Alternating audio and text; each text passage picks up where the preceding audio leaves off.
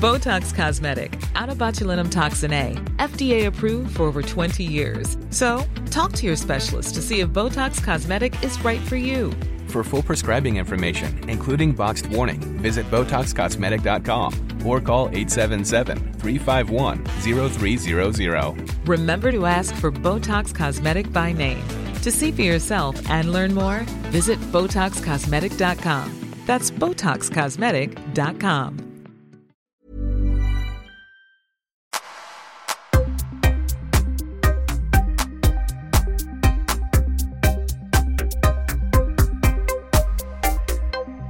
Moraad Moreno, välkommen till Öppet sinne. Tack så hemskt mycket, kul att vara här.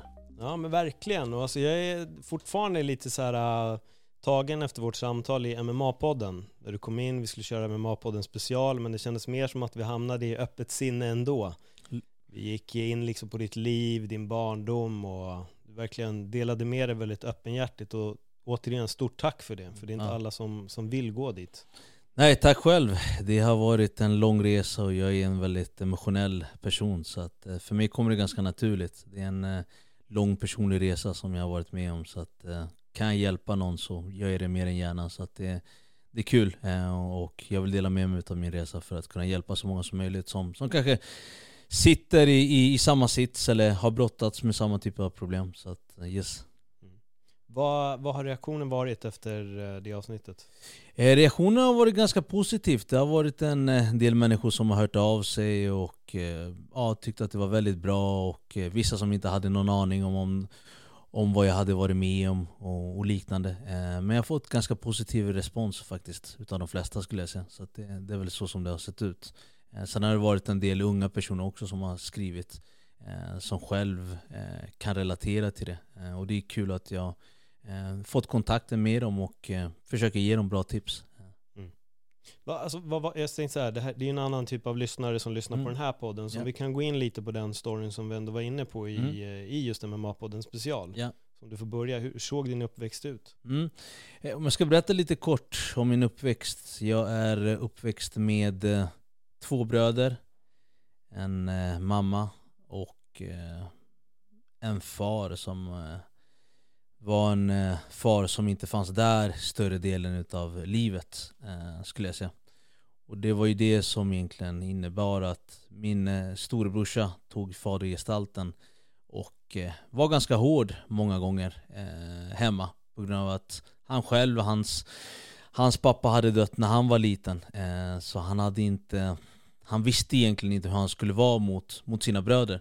Så att det var en ganska hård uppväxt med... Eh, En del problem som uppstod i, i familjen eh, på grund av att vi inte hade någon eh, blivande far, och vi hade en ensamstående mamma som kämpade väldigt hårt med att försöka ge oss det vi kunde få.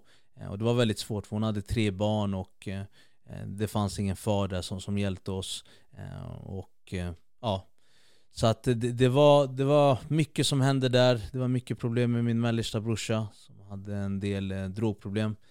Och det innebar att det blev mycket problem där hemma, som resulterade till att jag själv fick mycket problem utav det. Och det blev många jobbiga stunder, och det är väl sånt som man tar med sig under livets gång, skulle jag säga.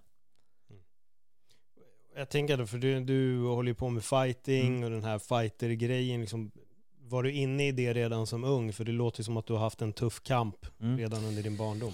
Eh, nej, alltså om vi säger så här, kollar jag tillbaks på, på min familj eh, så är det knappt någon som håller på med kampsport. Tanken var inte heller att jag skulle hålla på med, med kampsport heller. Eh, det var inte någonting som intresserade mig. Men eh, eftersom vi hade ganska mycket problem hemma, man hade en, en storebrorsa som hade mycket drogproblem, och man såg sin mamma gråta, och... Eh, Man kunde se ibland sin bror kanske vilja ta sitt liv. Och det var, det var många saker och ting som, som hände där hemma som påverkade mig väldigt mycket. För att när jag gick i skolan, när jag var liten, alla de här problemen som uppstod, det gjorde att jag inte kunde vara den här glada, sociala, vanliga killen som skulle skaffa vänner i, i skolan. Och det påverkade mig otroligt mycket. Det gjorde att jag drog mig undan från de flesta. Jag undvek eh, sociala tillfällen med mera. Och alla dessa saker innebar ju mycket problem till mig, och jag försökte alltid hitta ett sätt att kunna hantera de här känslorna. Eh, när jag var liten så försökte jag hantera dem själv. Eh, men det gick ju inte så bra. Så att till slut så, så hittade jag kampsportslokalen. Jag var där och, och jag var helt fast. Jag, jag hittade ett sätt att kunna få ut mina känslor. Eh, och det är egentligen det som hela min kampsportsresa har handlat om. Det har bara hittat ett sätt att kunna få ut sina känslor. Eh, och eh, ja, egentligen radera de minnena som man har varit med om. Eh, det är egentligen det som min hela kampsportsresa har, har handlat om redan från första början. Så att från första början har jag alltid varit, tagit det väldigt seriöst. Jag har varit väldigt disciplinerad. Jag har aldrig haft svårt att komma i tid, träna hårt. Jag har alltid velat utmana mig. Eh, och det är det som har gjort mig till den personen jag är idag. Eh, tack vare den långa vägen. Och eh, alla de här sakerna med minnena och barndomen och hur det har varit, det är alltid någonting som, som ligger kvar. Och eh, jag kan luta mig tillbaka till när jag känner att det är tufft ibland i livet. Då försöker jag tänka hela tiden på vad jag tagit mig igenom. Det ger mig styrka. Eh, och det är den styrkan som jag bär med mig när jag går i en fight. Då känner jag otroligt stark. Mentalt otroligt, otroligt stark. Det är någonting som alltid funnits där. Alltid funnits där vid mig. Hur ser det ut idag? I familjen tänker jag nu. Eh, idag så... Eh, ja, jag har ju självklart eh, som sagt alltid kontakt, bra kontakt med min mamma, med min storebror. Min eh, mellersta bror har, har flyttat till Spanien. Eh, så jag har inte träffat honom på ett eh, antal år. Det var ganska jobbigt för honom här, så att den bästa situationen, istället för att det kanske skulle ha gått riktigt illa, så eh, valde han att lämna eh, och bor nu i Spanien. Eh, min far, ja, vi har väl lite kontakt sådär, men ingen riktigt så bra kontakt skulle jag säga. Eh, den relationen vi har idag är en relation eh, som jag har för att han är min far egentligen, men inte mer än så uh, faktiskt. Det är en ganska tom relation skulle jag säga.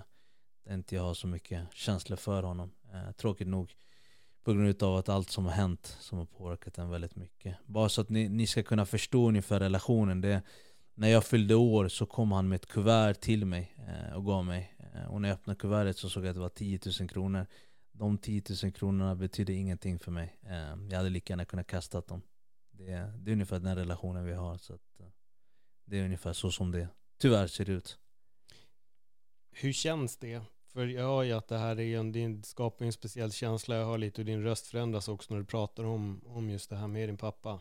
Är det någonting som du fortfarande går runt med? Någon, jag vet inte, frustration eller en så här besvikelse på honom? Ja, ja, absolut. Frustrationen finns ju där. Den kommer nog alltid finnas där. Besvikelse kommer alltid finnas där. Men, men som sagt, man kan inte göra någonting åt det som har hänt, utan jag kan bara styra framtiden. Och det är väl det tankesättet jag försöker ha. Man kan förlåta, men man kan aldrig glömma. Och det är väl ungefär så som det är just nu. Men jag försöker att ändå spendera den tiden jag kan med honom, visa honom den kärleken och förlåta honom för, för det han har gjort, för han kanske inte visste bättre just där och då faktiskt. Har han bett dig om ursäkt någon gång?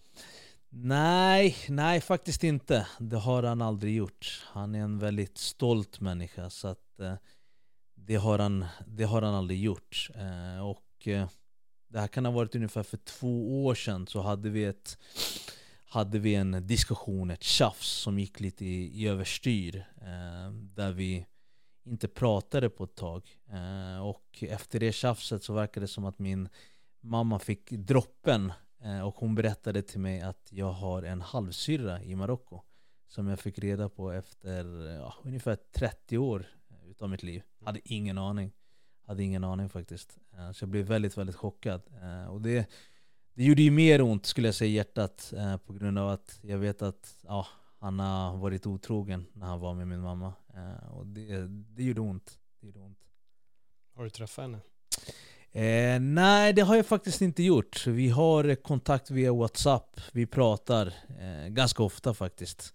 Eh, och eh, jag försöker använda mycket så här Google Translate, för hon pratar ju franska och arabiska, så att det är väl ungefär så vi pratar. Eh, men vi försöker prata ganska ofta, och eh, vi fick ju precis kontakten när pandemin började.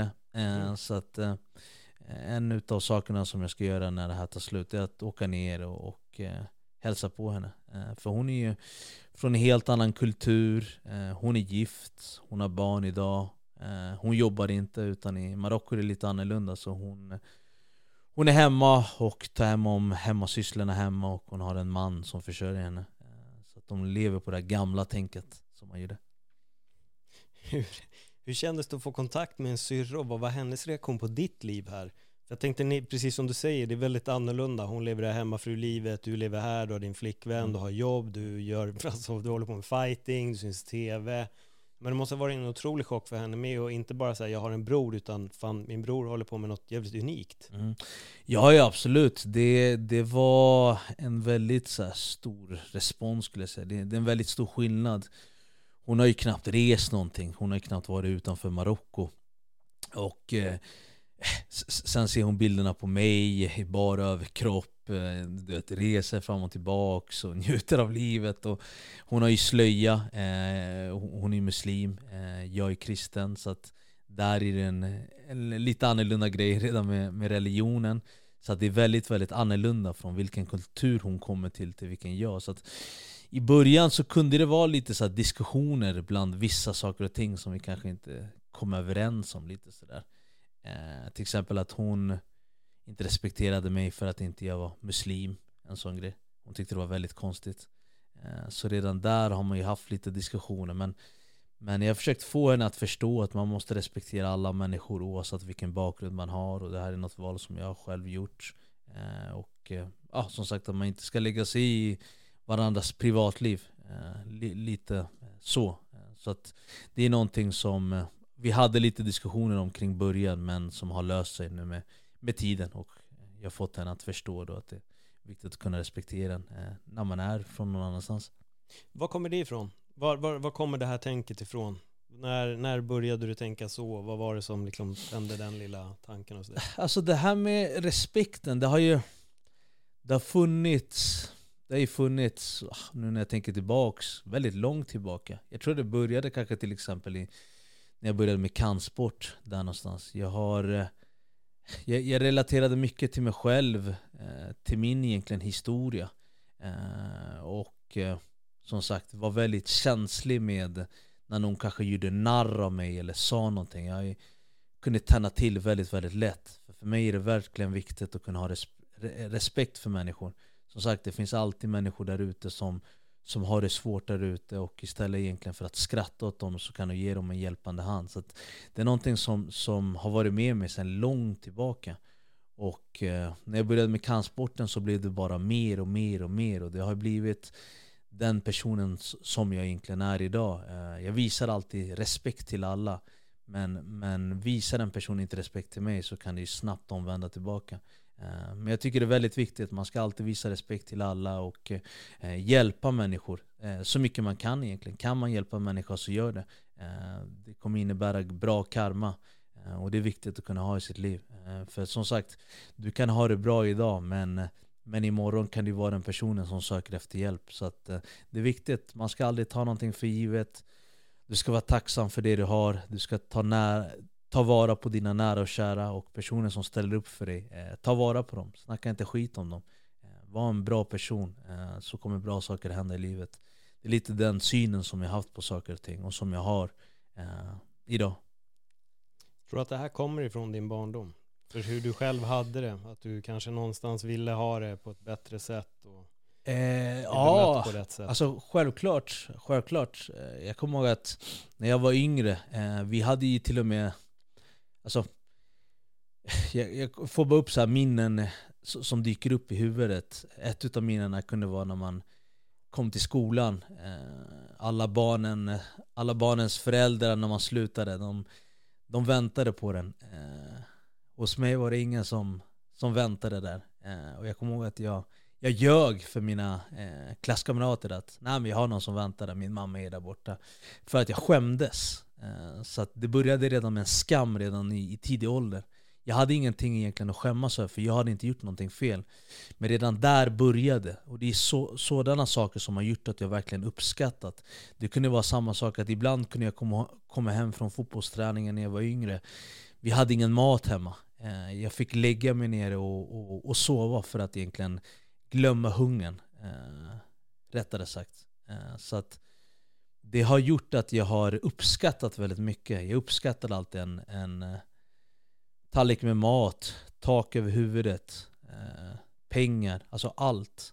Eh, jag försöker lägga uppskattning av det, för att det finns människor där ute, som jag själv kanske när jag var yngre, man har inte haft alla de här sakerna. Så att man ska aldrig ta saker och ting för givet. Och det är därför jag ser till att verkligen försöka uppskatta saker och ting idag. Och vet att det, det kan vara tufft vissa gånger. Och eh, behöver man hjälpa någon så, så ska man göra det. För att nästa dag kanske det är du själv som behöver hjälpen. När vänder det här? För jag hör ju att vi, nu går vi till en väldigt lite så här dyster, verkligen dyster sida av, eller del av ditt liv. När, mm. när vänder det för dig? Alltså för min del, jag har ju alltid försökt ta min egen väg, skulle jag säga. Det är någonting som jag alltid gjort. Jag har alltid försökt ta min egen väg. Jag har alltid gjort kloka beslut. Jag har alltid försökt ja, ha sunt förnuft. Men, men om vi kollar grundskolan, det var väl där det var som jobbigt, skulle jag säga. Där vi hade det som tuffast hemma. Vi hade eh, svårt med, med pengar. Vi hade svårt med mat, kläder, allt sånt här. Så att sånt har gjort att man verkligen uppskattar det idag. Men, men mot gymnasiet så, så började jag själv jobba eh, faktiskt. Jag hoppade faktiskt av gymnasiet, andra ring. Eh, och började jobba eh, redan då. Jag började faktiskt dela ut tidningar. I Rönninge kommer jag ihåg. Fem på morgonen till nio på morgonen. Det var tre gånger i veckan. Eh, och det var en sån här grej, för att när man kom till gymnasiet, när man var över arton, då fick du din, eh, dina pengar. Jag tror, vad är det så det kallas? Det är, ja, skolbidrag. Eh, skolbidrag, exakt. Skolbidrag. Och jag kommer ihåg att jag bara, fan, fan med femton hundra, man kan göra skitmycket. Jag kunde gå på bio, jag kunde käka, jag kunde gå och köpa några kläder. Jag bara, fan, det här är skitbra. Det här är bara femton hundra spänn. Så när jag började jobba och typ så här, fick min första lön på femtusen, jag bara, shit, fan. Jag bara, jag kan göra allt nu. Så, så att jag har alltid lärt mig uppskatta pengar och varit väldigt smart när det gäller ekonomiskt. Att lägga undan, inte slösa på onödiga saker. Jag tror allt det där kommer tillbaks för hur man har haft det. Eh, hur man har haft det. Men jag uppskattar verkligen saker och ting. Man ska inte ta någonting för givet.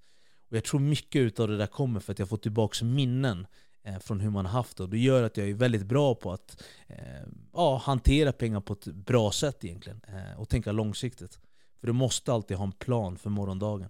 Eh, du kan må bra idag, men imorgon kan det vara en annan dag. Så att det gäller alltid att kunna ha en plan för morgondagen.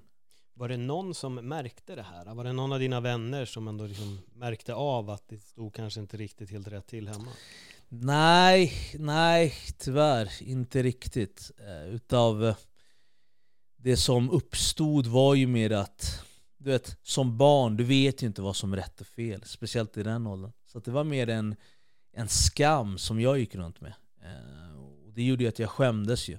Jag kunde inte vara som andra ungdomar i, i skolan eller barn som kunde vara sociala, glada och sådär. Jag, jag hade inte riktigt det i just det i grundskolan. Och det är väldigt många viktiga år. Så att det, det gjorde ju att jag... Man, man, man började ljuga egentligen redan sedan tidig ålder, skulle jag säga. För att du skämdes. Du visste inte vad som var rätt eller fel. Du, du trodde att det var fel på dig och din familj för att din mamma inte kom och, och, och hämtade dig där. Vissa gånger kunde det vara så tufft att man, man hade knappt pengar för, för S L-kort. En situation som jag kommer ihåg ganska väl, det är att förr i tiden när man åkte tunnelbana, då, då var det inte som spärrar, utan det var som en dörr bara som du kunde trycka upp och gå förbi. Och den var ju tanken för att de som skulle gå ut skulle gå in genom den. Så att jag kommer ihåg att jag tror jag gick i trean, eh, vad är man då? Nio, bast typ. Jag kommer ihåg att jag skulle, för min skola låg i Sockenplan. Jag skulle gå in i tuben och då kommer jag ihåg att spärrvakten, de brukar jag aldrig säga till. Men den här gången sa de, ah, da, hallå, hallå, du får inte gå in där. Du, du, du får inte gå in, du får inte åka om du har S L-kort. Och eftersom jag var så liten så skämdes jag som fan och bara backade och gick ut därifrån. Hade det varit idag hade jag bara gått in. Då hade jag bara, fan är du? Och bara gått in. Eh, men just där var jag så liten och jag skämdes. Jag hade redan så mycket saker och ting som jag skämdes över. Så att om någon skulle säga till mig, det var, så, det var droppen. Och jag kommer ihåg att jag hade ingen mobiltelefon då och bara satt och tänkte, jag bara, hur fan ska jag ta mig hemifrån Sockenplan? Jag bara, jag bor i Södra station. Jag bara, hur fan ska jag ta mig hem? Eh, så jag började, satt och började kolla runt och tänkte, fan, in, ingen är kvar i skolan. Alla har gått, alla föräldrar som skjutsar sina, sina barn till, till hemmet. De har ju gått. Jag bara, hur ska jag, hur ska jag ta mig hem? Och då, redan där började det här smarta tänket, skulle jag säga. Eh, där jag började tänka på lösningar. Hur ska saker och ting funka? Så jag kommer ihåg, okej, okay, jag bara... Jag kommer ju med tåget varje morgon. Det innebär att om jag följer tågspåret så kommer det ta mig till den stationen som jag brukar gå från hemifrån för att ta mig dit. Så jag var okej, okay, men det är väl så jag får göra. Så att jag, jag, jag går längs spåret. Nio år gammal, kommer kom aldrig glömma. Går där med min väska, nio år gammal, nära bilvägen. Så, så går jag. Så tittar jag hela tiden på spåret. Följer den, följer den, följer den. Eh, och sen kommer jag till Medborgarplatsen och ja, promenerar eh, sista vägen hem.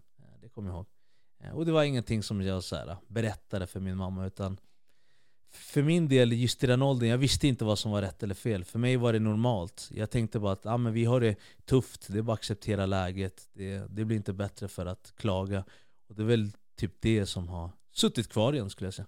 Så att det är väldigt sällan som, som jag klagar på saker och ting generellt sett i, i livet. Uh, uh, gillar jag inte någonting så försöker jag göra en förändring. Uh, det blir inte bättre för att klaga. Och det är Det är något som jag tar med mig sen, sen barnsben, skulle jag säga. Fan, jävla story alltså. Att promenera längst med för, för att hitta hem. Alltså, nu tänker jag bara så här, hur lång tid tog det för dig att komma hem?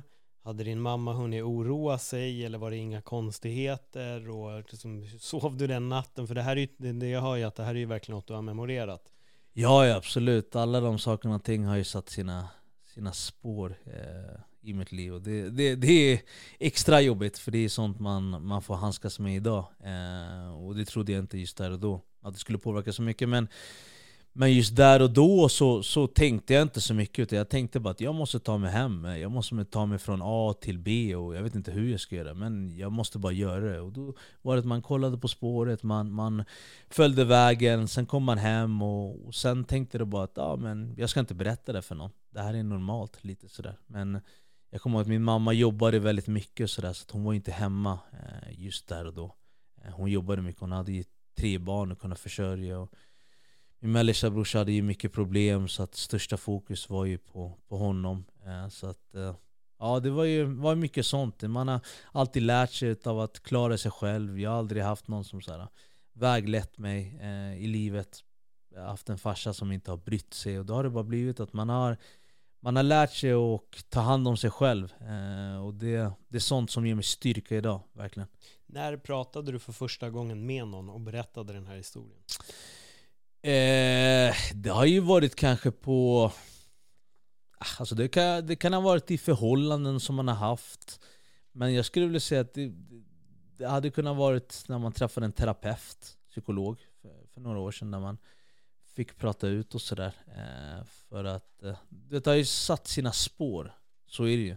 De sakerna och ting man har varit med om har ju påverkat en, och det märker man eh, ju äldre man blir, att det har påverkat en. Så att det har ju varit att man, eh, ja, man har pratat med en psykolog för att kunna få hjälp med det här, och, och det har hjälpt bra faktiskt. Det har hjälpt mig att kunna få mitt fokus på rätt saker, och, och kunna acceptera saker och ting. Som sagt, man kan aldrig styra över det som har hänt förut, men du kan styra över framtiden. Så att eh, det har gjort att man har blivit en, en, en väldigt så här, seriös person, som när jag gör någonting, jag gör det verkligen helhjärtat eh, och eh, försöker att ta till mig utav saker och ting jag har varit med om, för att aldrig göra de misstagen själv. Aldrig.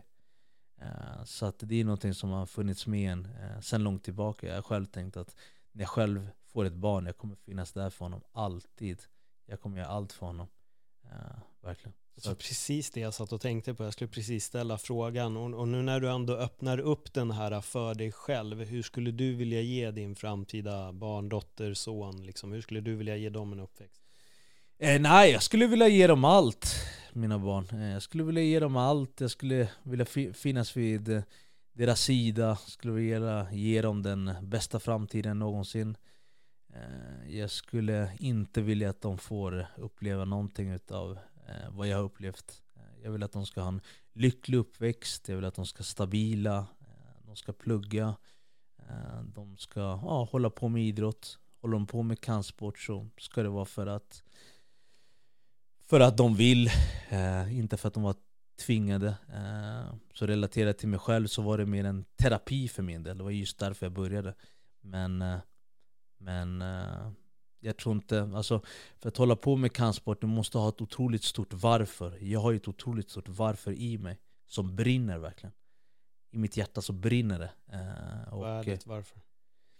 Nej, men det, det, det är väl i stort sett alla de här minnena, allt som man varit med om. All, allt som det har offrat. Det har ju bara blivit större och större betydelse ju äldre det har blivit.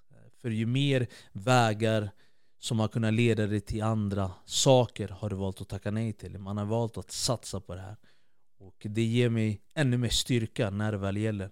Och den styrkan, den energin, den gasen, den elden försöker jag använda den dagen jag behöver det, och det är ju när man tävlar. Så att för mig betyder det otroligt mycket. Jag är väldigt emotionell, väldigt fokuserad. Det betyder allt för mig. För då går vi tillbaks till de här djupa minnena och kommer ihåg varför vi började. Så att det, det har en stor betydelse. Jag tror att om jag hade fått barn i dagsläget, de hade, de hade aldrig fått uppleva det jag gjorde. Så att jag tror det hade varit svårt för dem att hålla på med kampsport. För det kan, visst, det kan vara lätt att hålla på ett, två år, men ska du hålla på så som jag har gjort i sjutton år och vara dedikerad, fokuserat, lagt kropp och själ, offrat så mycket, så måste du ha mer än att du bara gillar det. Du är otroligt dedikerad, eh, inte bara i träning, du jobbar heltid också, du tränar väldigt två gånger om dagen. Så det känns ju verkligen som att den här, och det var lite det jag hintade om innan, att den här kampen som ung har även fortsatt som äldre. Du tar ingenting för givet. Du vet att du måste jobba hårt och du vill verkligen kunna skapa den bästa framtiden för dig själv, och du vill jobba med det som du brinner för. Kampen för dig är en stor passion, du säger själv. Det finns en eld i ditt hjärta, och det här varför det är väldigt tydligt, tydligt för dig själv. Hur ser din vardag ut? Jag tänker återigen bara som folk som inte vet vem du är. Mm. Vad jobbar yes. du med och hur, hur ser ditt upplägg yes, ut? Yes, yes. Jag, jag jobbar med försäljning. Det har varit en ganska en väg som jag valde att ta i tidig ålder egentligen. Jag var ganska blyg i tidig ålder, och det är inte konstigt om man tänker på alla problem som har uppstått och sådär. Man hade svårt att kunna vara social. Så att i tidig ålder så började jag jobba med, med försäljning, och eftersom jag var ganska blyg så blev det en kontrast där. Man, man var ju tvingad att kunna vara social, snacka, ställa rätt frågor, allt det där. Eh, och det, det, det, det var utmanande för mig, och jag gillade det. Eh, jag gillade att det var utmanande. Det gick väldigt dåligt, speciellt i början. väldigt, väldigt dåligt.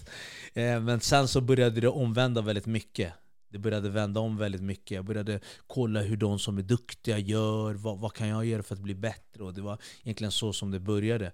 Så att idag, eh, trettiotvå år gammal, jobbar jag fortfarande med försäljning. Eh, jag jobbar på en lokaltidning där jag sköter egentligen försäljningen. Eh, så att det, det är lite vad jag gör. Hey, I'm Ryan Reynolds. Recently, I asked Mint Mobile's legal team if big wireless companies are allowed to raise prices due to inflation. They said yes. And then when I asked if raising prices technically violates those onerous two-year contracts, they said, what the f*** are you talking about, you insane Hollywood ass So to recap, we're cutting the price of Mint Unlimited from thirty dollars a month to just fifteen dollars a month. Give it a try at mintmobile.com slash switch. forty-five dollars up front for three months plus taxes and fees. Promoting for new customers for limited time. Unlimited more than forty gigabytes per month. Slows full terms at mint mobile dot com. Quality sleep is essential for boosting energy, recovery, and well-being. So take your sleep to the next level with Sleep Number. With a Sleep Number smart bed, you can individualize your comfort level and enjoy a better sleep night after night. J D Power ranks Sleep Number number one in customer satisfaction with mattresses purchased in-store. And now the Queen Sleep Number C four smart bed is only one thousand five hundred ninety-nine dollars, a saving of three hundred dollars, only for a limited time. For J D Power twenty twenty-three award information, visit jdpower.com slash awards. Only at Sleep Number stores or sleep number dot com. Idag, och det, det krävs mycket uppoffring eh, för att kunna hålla på med en elitidrott eh, parallellt med sitt jobb, speciellt i den här åldern.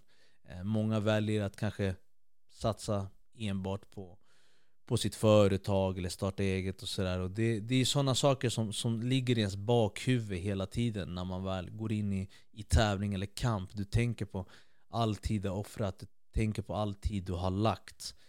och sådär. Så att det är lite så som det ser ut idag, och det, det är inte många alls som klarar att elitsatsa och jobba heltid. Det är otroligt, otroligt svårt, men, men som sagt, det finns en eld där inne i mitt hjärta som brinner, och den, den elden tror jag, jag har svårt att se den släckas. Den, den brinner och kommer nog brinna väldigt, väldigt länge. Så att det, det är det som gör att jag vill satsa och vill utmana mig och göra alla de här sakerna. Det har aldrig varit någon som har tvingat mig att tävla eller en och andra. För att kolla tillbaka på min, på min resa i boxningen. När jag kom in, när jag var ung, till boxningslokalen, så var det helt andra saker och ting som, som gällde just där. Just där och då, jag... jag hade ingen som vägledde mig mera, så att det var ju allmänna saker som alla skulle göra. Det var ju att träna hårt, vara i tid till träningen, värma upp, och det är saker och ting som man tar till sig idag. Så att många gånger var det där att tränaren var den som avgjorde när du skulle tävla. Du kanske inte ens ville tävla. Jag hade ingen plan på att tävla, men tränaren var den som bestämde. Så att jag kommer ihåg första matchen som de kastade in mig. Jag var helt livrädd, kommer jag ihåg. Jag kunde knappt käka. Dagen innan kunde knappt sova och tänkte, vad fan är det för fel på mig? Den dagen när jag skulle tävla, jag ville inte ens, alltså jag ville inte ens, men satt och tänkte, vad fan, du må... tvingade bara själv. Det, det, det, det tvingade bara själv. Och typ, det är den där kampen man har haft hela, hela tiden. Så att under boxningskarriären så var det många gånger som, som det bara var ett schema med olika tävlingar, och, och du var tvungen att ställa upp. Vissa gånger hade du kanske inte ens tränat hårt. Ja, du var ändå tvungen. Så att jag har lärt mig där från tidig ålder att bara kunna switcha när det väl gäller. När det väl är allvar, då trycker man på en knapp. Och ju fler matcher jag gick, desto mer kände jag att det här var ett sätt att kunna få ut mina känslor. Det jag varit med om kan jag använda till en styrka. Så att alltid för min del, det, det, jag har alltid tänkt så här, det spelar ingen roll hur du ser ut i träning, hur du presterar i träning. Det viktigaste är att du presterar i match. Ha den där switchen, och det är alltid någonting som jag har tagit med mig, ja, verkligen. Det, är det fler, liksom, när du har kommit in i kampsportsvängen nu, är det flera som du har träffat på vägen som har liknande historier som dig, som också använder det här som en driveld, en drivkraft? Alltså alla har ju sitt varför. Sen, sen skulle jag säga att det är väl ingenting man pratar om i stort sett, skulle jag säga. Det är en, en liten, jag vet inte om man ska kalla det tabu, men det är väl en sak som så många inte vill dela med sig. Det här är ingenting som, som jag heller bara pratar med vem som helst och delar med mig så här på klubben. Utan det, det, det, det är den jag är, det är mitt personliga, och nu har resan varit så lång, och jag märker att man börjar stiga upp i, i karriären. Det börjar gå bättre och bättre, och då känns det som att det, det är rätt tid. Kan man hjälpa någon så, så delar jag mer än, än gärna med mig. Men, men det är ingenting egentligen man pratar om. Alla har ju sitt varför. Eh, sen, sen är det väl någonting som inte alla pratar om, och det är en, det är en sak som man oftast bara håller för sig själv eller kanske för sina närmsta, skulle jag säga. Varför tror du att det är vissa grejer som är så otroligt tabu inom, alltså att prata, för, för det här är jag reagerar på med fler ibland som håller på, vissa som håller på med fighting, som att vissa grejer går man inte in på, vissa delar av sitt liv vill man inte dela med sig utav, och det kan vara jättebanala saker också, men jag menar, du är ju väldigt ärlig och otroligt öppen här, men jag har fått en vibben av en del att när jag pratar med dem så är det lite ändå så här, vi går hit men absolut inte längre. Mm. Nej, jag, jag vet faktiskt inte riktigt varför det kan vara. Det kan vara allt från skam. Det kan vara att man, man inte känner att det är rätt timing att prata om det. Man, man känner att ah, men du kanske inte är rätt person att dela med mig om, eh, om den just informationen. Och det, det är alltid känsligt. Det, det, är en, det är en känslig punkt man går in på. Det är en känslig resa man går in på. Och jag tror att alla som, som tävlar på hög nivå och även på låg nivå har sitt varför, och det, det är någonting som, som är från person till person. Vissa kan dela med sig utav det, och vissa vill inte alls dela med sig utav det. Men, men jag tror det är viktigt att, att, att, att prata om det, göra allt för att egentligen kunna göra för att det går bättre eh, kring de sakerna. Det är ju samma sak kring det här med nervositet inför matcher. Det är ingen som pratar om det. När jag, när, när, när jag boxades, det var ingen som, ingen som pratade om det. Det var så här, fan är du rädd? Fan, du ska inte hålla på med boxning, och det, det är fel sport. Det är någonting som folk bara har lärt sig att typ hantera själv i stort sett.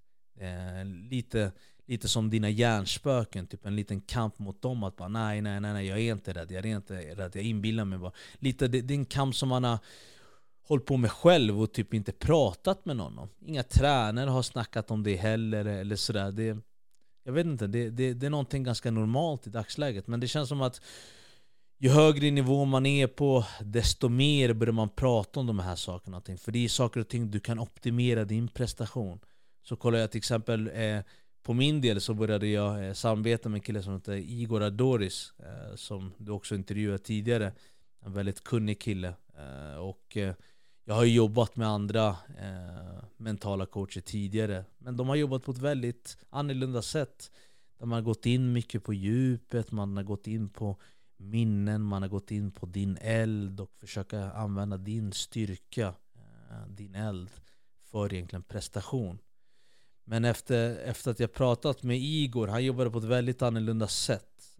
Och jag trodde först att så här, fan, den killen vet inte riktigt vad han snackar om. För att jag har ju bara testat det här sättet. Men jag såg ändå att han kunde referera till många stora namn han har jobbat med.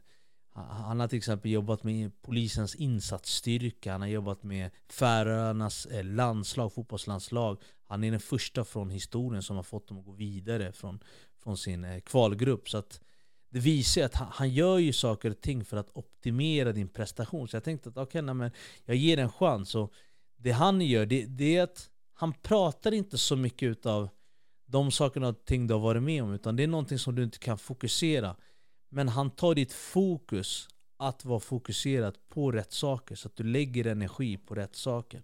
Du kan till exempel inte påverka din motståndare, hur han ser ut, hur stark han kommer vara, hur hårt han tränar, vad han kommer göra. Men du kan bara påverka dig själv och var du lägger din tid. Det gör att all din koncentration, all din energi, all din fokus kommer du bara lägga på din prestation, ditt fokus. Och det är sånt som Som gör att du kommer kunna slappna av när det väl gäller. När det väl måste prestera. Du kommer tänka på din andning. Du kommer tänka på ditt lugn. Du kommer inte låta saker och ting som du inte kan påverka påverka det.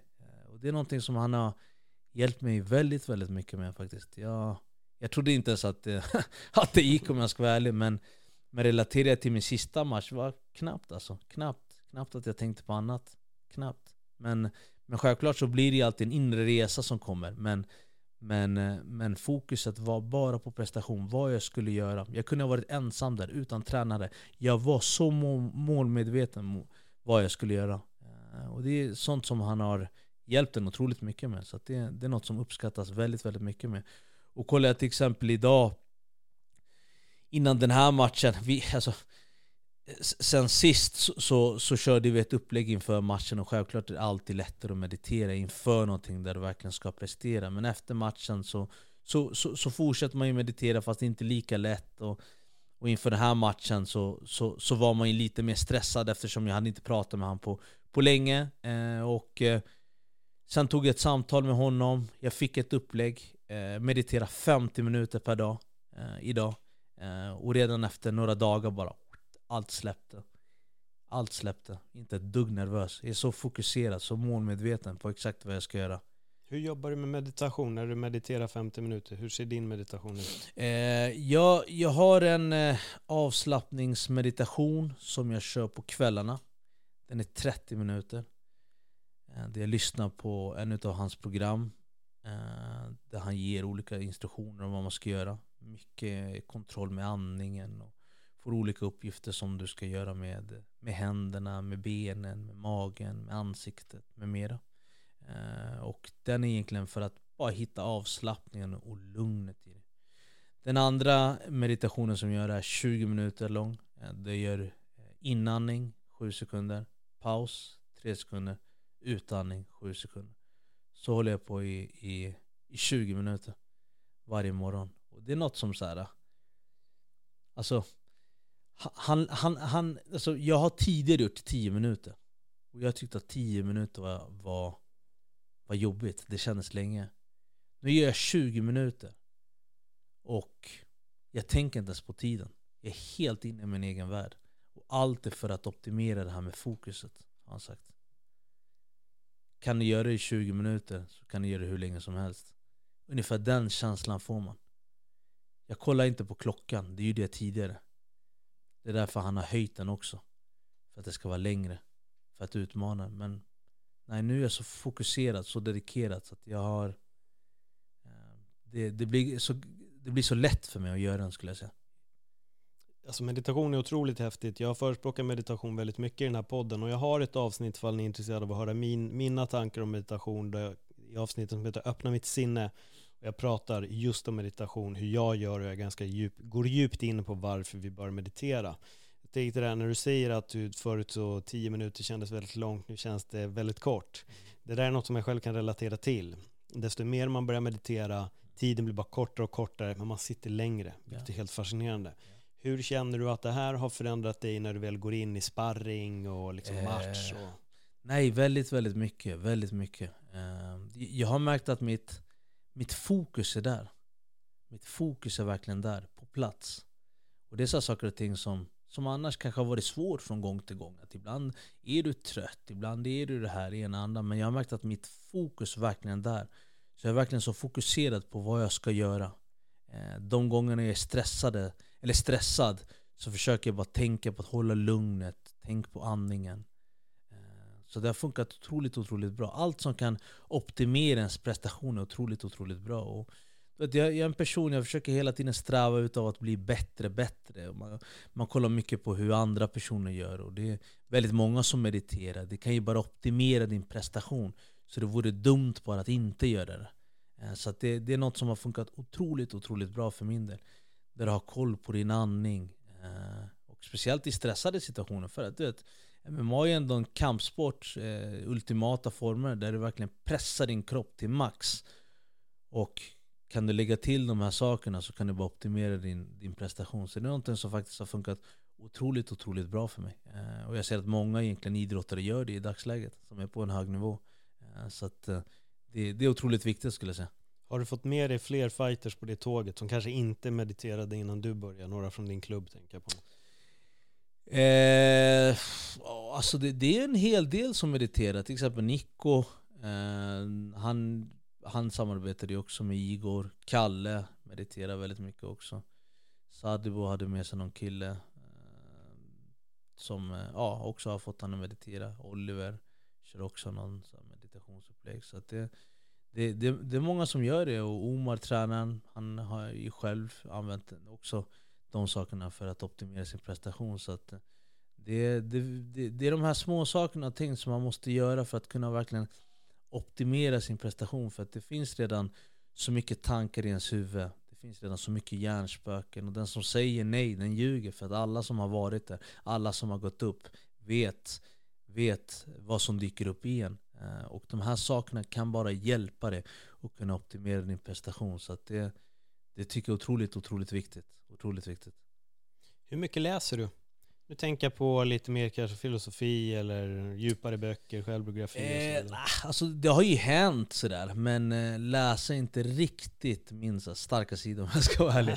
Jag brukar lyssna mycket på så här poddar, mycket motivationsvideos, kolla hur jag kan vara bättre, läser eh, lite kortare artiklar om hur du kan optimera din prestation inom träning, jobb, generellt sett i livet, hur vi kan vara gladare, vad kan vi göra, eh, alltså lite sånt för att hela tiden egentligen kunna optimera eh, saker och ting. Och jag skulle vilja säga att alltså om, om, om, man, om jag jämför mig själv till andra personer, så skulle jag säga att jag, jag är ju väldigt annorlunda, skulle jag säga, eh, fast på ett positivt sätt. Väldigt glad, älskar livet. Men det som skiljer mig från många andra, det är att jag utmanar mig själv. Jag utmanar mig själv. Jag vet att i bekvämlighetszonen så växer ingenting. Jag försöker alltid utmana mig själv. Saker och ting som jag är livrädd för försöker jag alltid utmana mig själv. Till exempel, jag är otroligt, otroligt höjdrädd. Otroligt höjdrädd, och det är alltid någonting som jag försökt utmana mig från. Så kunde jag Förra sommaren så var jag ett ställe i Saltsjöbaden eh, där det var så hopptorn. Och eh, jag kommer ihåg att när vi kom dit eh, så kollade jag högst upp. Min tanke var bara direkt, eh, jag ska hoppa från det högsta. Det spelar, in, det spelar ingen roll hur rädd jag är. Jag, jag ska bara göra det. Och du får tänka att jag är extremt höjdrädd. extremt höjdrädd. Är på höjden, jag darrar. Alltså det är på den nivån. Så jag är otroligt, otroligt höjdrädd. Så vi kommer dit och det första jag gör är bara gå upp och kolla. Jag kollar ner eh, och ser att shit, det, det här är högt. Alltså tolv meter är högt. Och tänker att okej, okay, vad är klockan? Klockan är elva nu. När stänger de? sex, eh, okej. Okay. Jag, jag svär på Gud att innan de stänger så ska jag hoppa. Det spelar ingen roll hur lång tid det tar, men jag ska hoppa. Så vi går ner, vi solar lite. Jag börjar lite lugnt. Man hoppar från trean, jag hoppar från femman. Och du vet, när du hoppar från höga höjder, du måste vara försiktig. Det är inte bara att det är så här att du övervinner din rädsla, utan när du ger dig in i saker och ting, du kan skada dig rejält. Du kan hoppa från tolvan och verkligen skada dig. Du kan skada dig ordentligt. Så att min första tanke var att jag ska göra det på ett säkert sätt. Men jag är fortfarande livrädd. Och det gör ju att jag kommer, kanske när jag hoppar, vara lite paralyserad. Jag kanske kommer sträcka ut armarna som man gör i stressade situationer när du är rädd. Men jag ska lära mig att kontrollera det. Så att jag hoppade från femman, tror jag. Kanske tio gånger hoppade från femman. Bara för att hitta det här lugnet. lugnet. Hoppade ut med armarna, drog in armarna. Bara för att kunna hitta det här lugnet och fokuset. Sen gick jag upp till, till, till åttan. Och skulle hoppa och märkte att fötterna vill inte hoppa ut. För att jag är livrädd. Fötterna vill inte hoppa ut. Och det var redan svårt att hoppa från, från åttan. Eh, och då började jag samla mig själv. Hitta mitt fokus tillbaka. Andas in, andas ut. Och sen så ger jag mig ut och, och hoppar. Eh, och, och det gick bra. Eh, kommer ner igen. Hoppar från femman. Ah, minst fem, sex gånger. Bara för att hitta lugnet. Och sen går jag upp till tolvan och jag ser att det är knappt någon som inte hoppar. Och då blir jag ännu mer inspirerad och motiverad utav att göra det. Jag ser att det är mycket folk där som är samlade. Det är ingen som riktigt kliver ut och hoppar. Utan alla bara kollar och avvaktar och tittar och shit, tittar hur högt det är och, och, och sådär.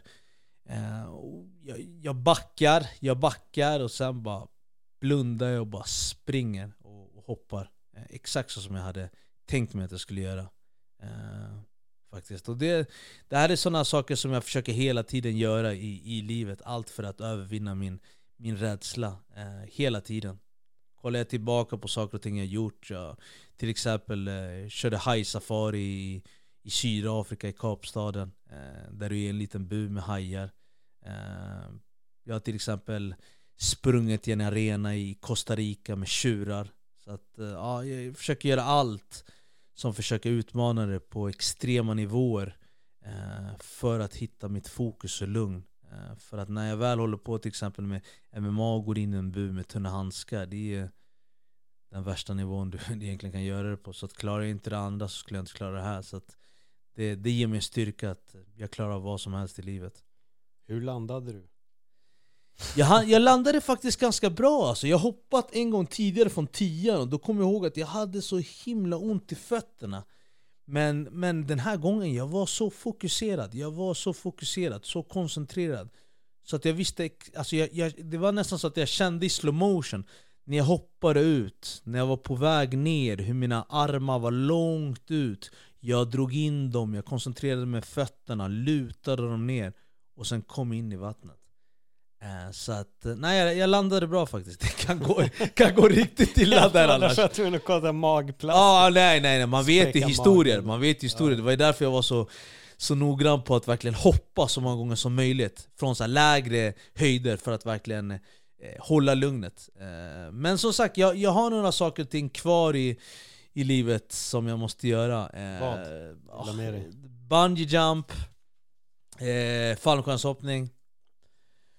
Och en annan grej, när jag var i Nya Zeeland, jag var där med en flickvän, när jag var i Nya Zeeland så har de, de har en byggnad där som heter Sky Tower. Jag vet inte hur hög den är, men den är typ så hundraåttio meter. Riktigt stor byggnad. Och från den byggnaden har de någonting som kallas Skywalk.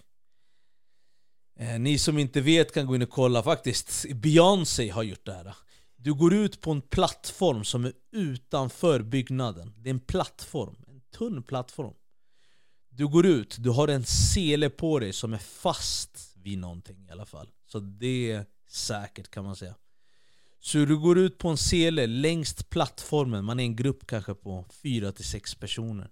Du har en instruktör som inte är höjdrädd. som ber dig göra olika uppgifter. Så att du får gå längst ut till plattformen på kanten. Du får luta dig fram. Du får göra knäböj. Du får vända dig om och, och, och gå sidledes precis på kanten. Så du får olika uppgifter som du ska göra. Så att det, det är de grejerna som, som jag, jag, måste få, jag måste få dem överstyrt. Det jag har lovat mig själv. Det, jag, jag måste bara få det gjort. Uh, det spelar ingen roll om jag är rädd eller inte. Det, det är saker jag, jag måste göra bara. Alltså, det är något klipp jag såg på Instagram. Där det är, jag tror en japan. Han springer på någon sån där grej. Det är någon, någon grej. Han har ett sele på sig och så ska han ta dem så här. Han ska hoppa över en grej och springa de sista metrarna. Grejen är bara att selet lossnar. Oh, och han vet inte om att det har lossnat. Oh, men han kommer över. Oh. Han kommer över. Och sen efter alla bara, oh shit, det gick av. Oh, oh, nej, nej, nej, nej. Jag bara säger helt stress oh. när jag ser den. Jag bara shit, för han känner sig trygg. Oh, ja. Han bara safe, spring, rutt, hoppar. Oh, och så nej. ser man bara hur den glider av i luften. Nej, nej, nej. Det finns, nej, det, ja, det, det är väl sjukt. Jag tror att alla de här grejerna som, som man är rädd för, det, det är väl bara att man, man tänker på de extrema nivåerna, vad som kan hända om det går fel. Så är det värt det? Är det värt det? Det, nej, det, nej, det, det, det är läskigt vissa saker. Jag har faktiskt en polare till mig, han, han, vi har rest ganska mycket, han, han gillar också så här, utmana sig själv och sådär. Men han är, inte, han är inte lika höjdrädd, men han Han faktiskt hoppade världens högsta bungee jump. Den finns faktiskt i Sverige. Han hoppade totalt från sexhundratrettiotvå meter. Och bara för att ni ska förstå vad det här är. Du hoppar inte från en bro. Du hoppar inte från en byggnad. Du hoppar från, du hoppar från en luftballong. Så bara när, när han skickade den där videon till mig och jag bara såg när han hoppade, så tänkte jag, alltså, nummer ett att bara åka en luftballong är så här, shit, du vet, om du är rädd för höjder. Och sen ska du hoppa därifrån. Och hur ska ens luftballongen kunna hålla för det där? Men ja, det, det sitter alltid i ens huvud. Det sitter alltid i ens huvud. Och det är lite så som Igor har sagt. Han bara, det är, alltså, är du rädd för någon? Det är bara att göra det egentligen. Det är bara att göra det. Det är inte värre än så. Han bara, allt sitter i ditt huvud. Så att det är lite de tankesätten som jag har försökt tänka på också mycket. Någonting som jag har väldigt bra, det är ju min till exempel kondition. Jag har alltid haft bra kondis. Alltid. Det har varit en otroligt stor styrka sedan barnsben. Och jag tror att det kanske kommer från att jag tränar alltid stenhårt. Jag har dedikerat. Jag till exempel inte druckit alkohol på sexton år. Aldrig rökt sig. Aldrig rökt droger. Och det är kanske mycket på grund av min bror. Men alltid varit väldigt dedikerad. Eh, och någonting som jag har lärt mig. För att ibland är det så inför match att du, du, är, du kanske är rädd för att bli trött. Eller sådär. Men jag har lärt mig att försöka tänka om den där inställningen att när din kropp säger att du är trött, då försöker den lura din hjärna. Det stämmer inte. Så jag försöker trycka in med det där tankesättet för att hela tiden pressa mig till max. Hela tiden pressa mig till max.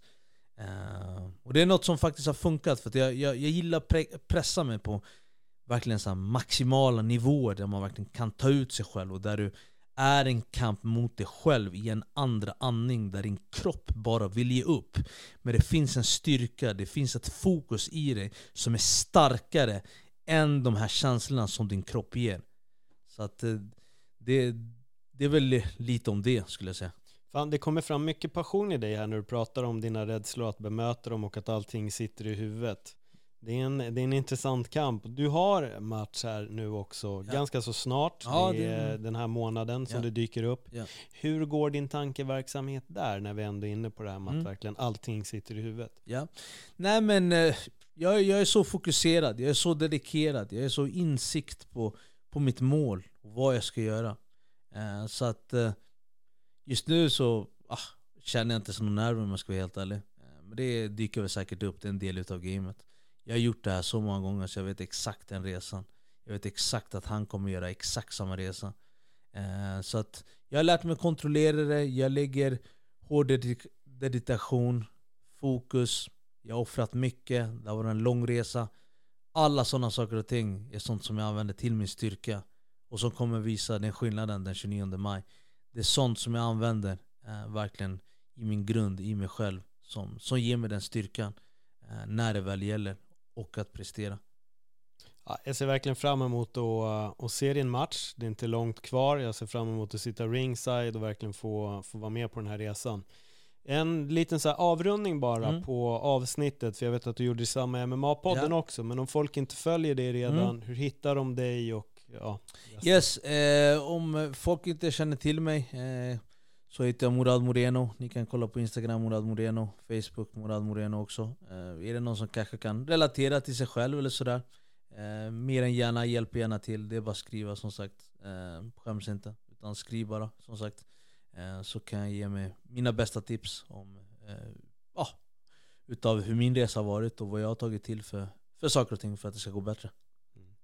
Supertack Moraad, och ännu en gång, alltså, tack så jättemycket för att du delar med dig på det här sättet. Du, det kommer verkligen rakt från hjärtat och det syns. Och det har själv. varit en tuff kamp, men du har fan lyckats ta dig igenom den, och det är väldigt, väldigt fint att se att du har tagit dig från någonting till där du är idag.